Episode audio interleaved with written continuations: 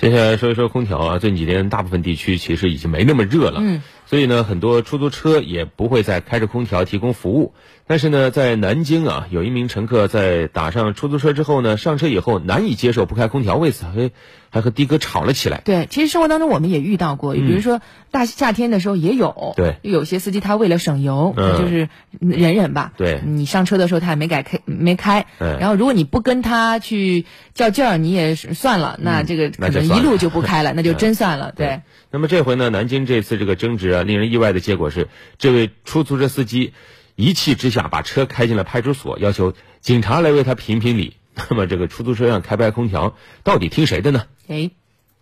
别吵了，还有完没完？不吵了，不到这边吵什么呀？来来来，把车停靠边停。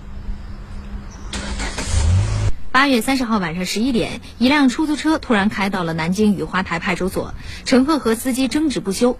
原来周先生在南京南站上了吴师傅的出租车，上车后要求开空调，被吴师傅拒绝了。确实你，我觉得呢，外面今天很凉快，就是说呢，反正你提提出开空调这个这个这个要求啊，我个人认为啊，就是我们咱们屁股情况这边不讲，我觉得有点就是说稍微有点就是说有点勾了，因为我从今天晚上出来做生意，一直都没有一个客人说是哎，你把空调开开来，你是第一个，你听我讲完，你先听我讲完，不要激动啊，所以呢，我就觉得有点不舒服。然后，呃，周先生呢称那我就要下车，但是当时车已经开到了进行路段，无法下车。后来双方就因为这个事情发生争执，火车下来从出站，然后我们是排队的，哦我们排队排了二十分钟，全部是在一个很温的一个地下室里面。你你想过这个问题吧？周先生排队等车时确实闷热，吴师傅态度也有点不好。在派出所里，两人一合计这事儿，才意识到彼此有点缺乏理解。也因为我今天晚上出来做生意，确实你你一个房开空调是什么？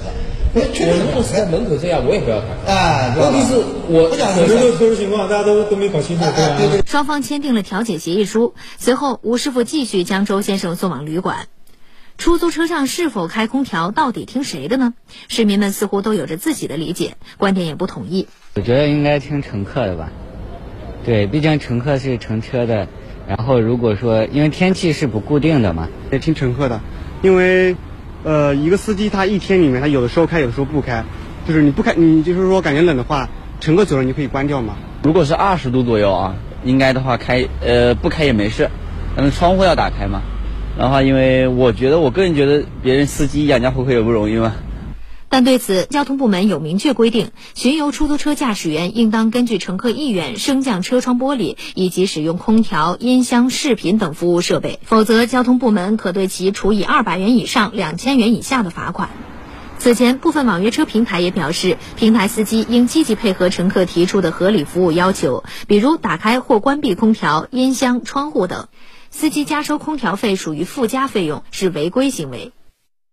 你可能会觉得付费乘车开不开空调这个事儿特别小，但是这么小的事儿，今年夏天两度上了媒体啊。前段时间我们节目也报道过，是很多的网约车司机也因为这个事情和乘客有所争执，因为呃平台方面呢也是持不置而否的态度，觉得你们自己跟网约车司机协商好就行了啊，呃看到底要不要另外多付费，开不开空调，呃双方来解决。嗯，那么这一次呢是出租车，那个出租车跟网约车还不太一样，所以呢涉及到这个管理方可能有区别。那么这一次呢，南京的这个事也引发了很多网友的讨论。有人觉得司机为了省油不开空调，大部分乘客在气温合适的情况下是可以理解的。如果说与乘客协商达成一致也没有问题。如果说乘客真的提出了要求而司机不答应，乘客可以及时保留证据，并且向相关的交通管理部门或者是平台方进行投诉。嗯，我可以理解你，但是规矩还是规矩啊。那么也想问问大家，在坐出租车或者网约车的时候，有没有遇到过类似的情况？啊？有没有因为一些服务的